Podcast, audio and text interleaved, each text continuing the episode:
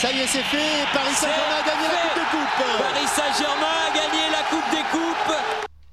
Quel souvenir Le 8 mai 1996, quel souvenir pour les supporters du PSG.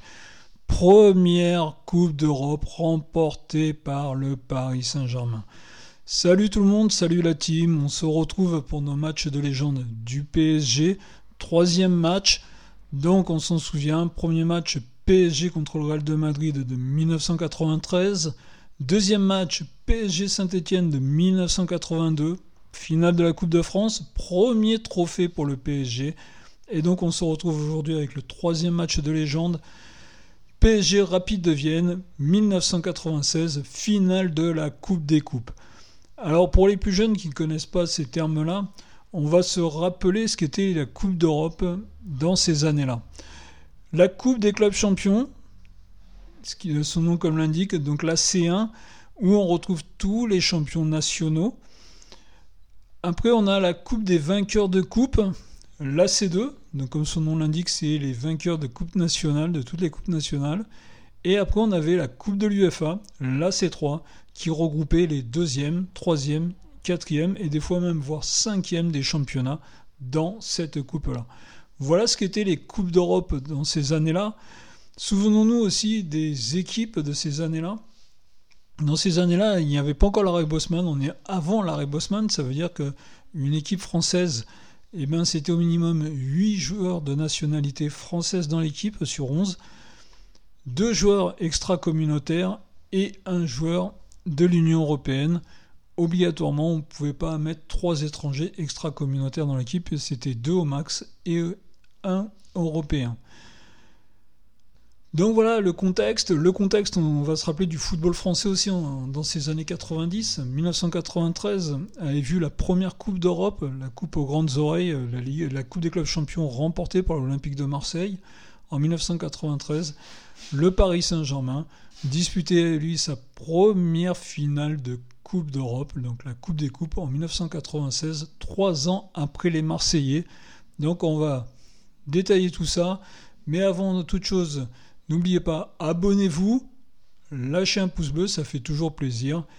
Et on est parti avec ce PSG Rapide de Vienne du 8 mai 1996. Donc on voit l'affiche. Match de légende pour le Paris Saint-Germain. Tous les Parisiens, tous les supporters, tout le monde attend ça. Le Paris Saint-Germain Club qui a 25 ans, qui est tout nouveau dans l'échiquier du football français, avait glamé quelques titres dans les années 80, très très peu. Depuis l'arrivée de Canal+, le Paris Saint-Germain a été monté d'un étage déjà dans le football français. On se souvient que le football français à cette époque-là était dominé par l'Olympique de Marseille.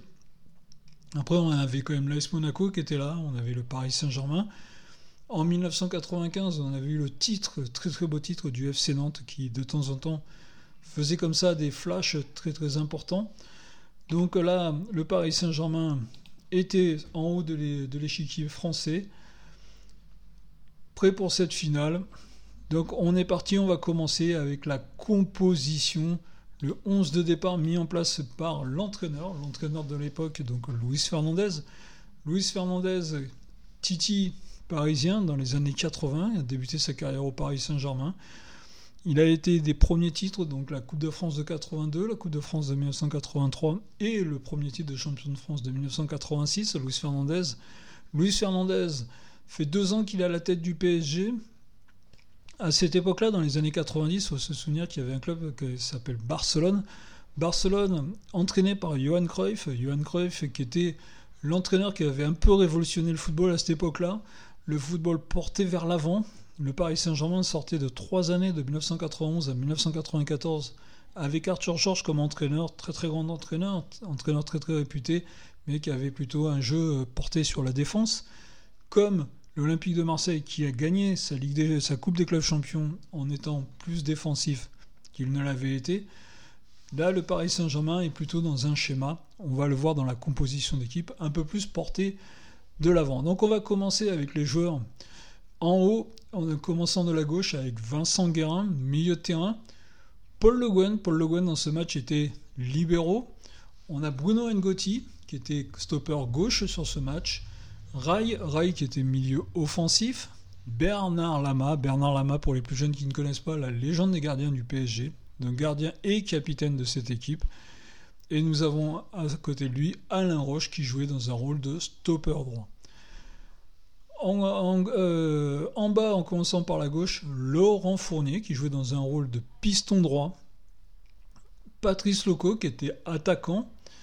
Yuri Djorkaeff, milieu offensif attaquant dans ce schéma. Daniel Bravo qui avait un rôle de milieu défensif dans cette équipe.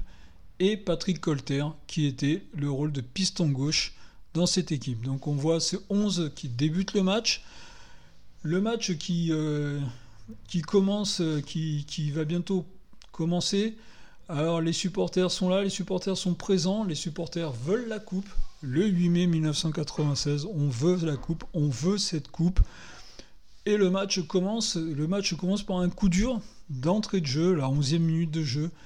Un tacle anodin d'un joueur du Rapide de Vienne sur, euh, sur rail. Alors tacle anodin quand même par derrière, mais tacle on va dire quand même anodin. Mais qui oblige rail à quitter ses partenaires, qui fait passer Julio Deli Valdez. Julio Deli Valdez remplace Rai. Deli Valdez est un avant-centre pur à la place de Rai. Donc on, a, on voit que Luis Fernandez continue dans son idée de jouer vers l'avant, de continuer à aller vers l'avant. Ce qui fait que Yuri Djorkaeff recule un petit peu sur le terrain. Il se retrouve à avoir un peu plus de ballon dans euh, la troisième partie du terrain. Et on se retrouve à la 28e minute.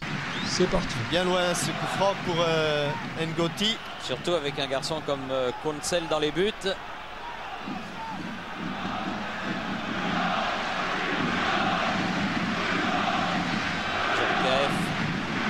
et Ngoti qui se parlent.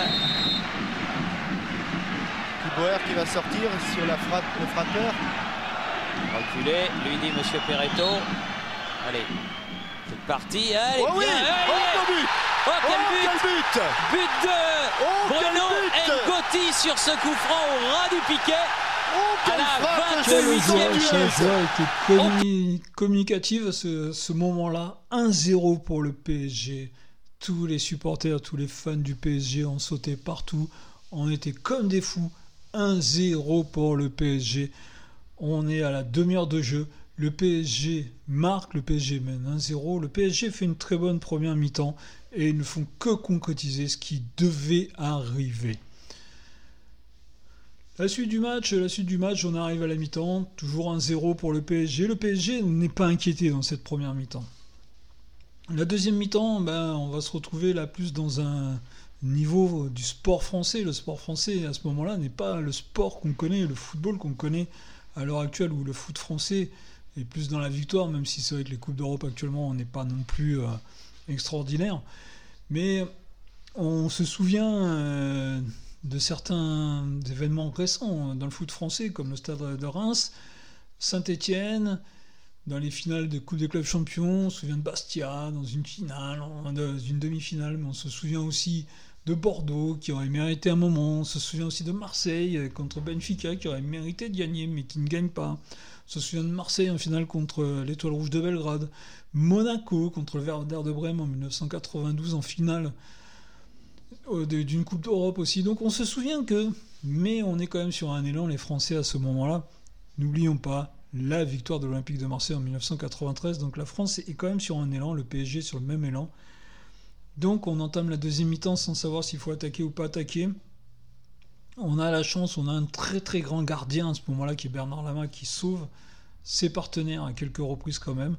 On se crée, on marque un but, on croit d'ailleurs que c'est fini par Patrice Loco dans les arrêts de jeu, mais non, il est signalé hors jeu. L'action est signalée hors jeu. Mais voilà, Monsieur l'arbitre siffle la fin du match, le match est terminé 1-0, victoire du PSG 1-0.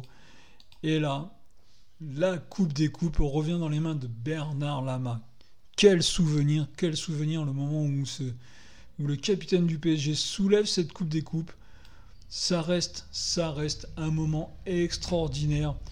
Et le lendemain, le lendemain, quand on voit cette une de l'équipe qui nous parle de la consécration, la consécration avec en première image Bruno Ngotti, Bruno Ngotti qui marque ce but, Ce but qui va mener le premier trophée européen, le premier et le seul aujourd'hui en 2023 encore, trophée européen au PSG. Le PSG qui était quand même sur une pente ascendante à ce moment-là, ne, l'oublions pas. N'oublions pas quand même que le Canal Plus depuis 5 ans qu'il était là, c'est la consécration, c'était vraiment la consécration ce titre européen.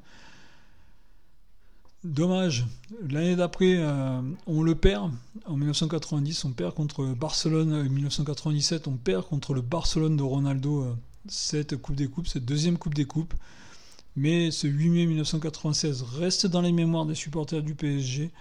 Aujourd'hui, moi, en tant que supporter du PSG, je peux le dire, même si j'ai vraiment été très très heureux en 1998 avec la première Coupe du Monde remportée par l'équipe de France, le football français sur le toit du monde.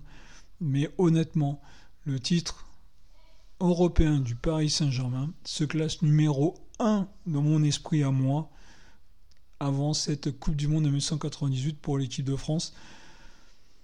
Donc voilà, j'espère vous avoir fait vivre revivre et connaître, si jamais vous ne connaissiez pas ce match, pour les plus jeunes d'entre nous, avec passion, avec plaisir. Je peux vous dire que moi, ça m'en donne encore des frissons.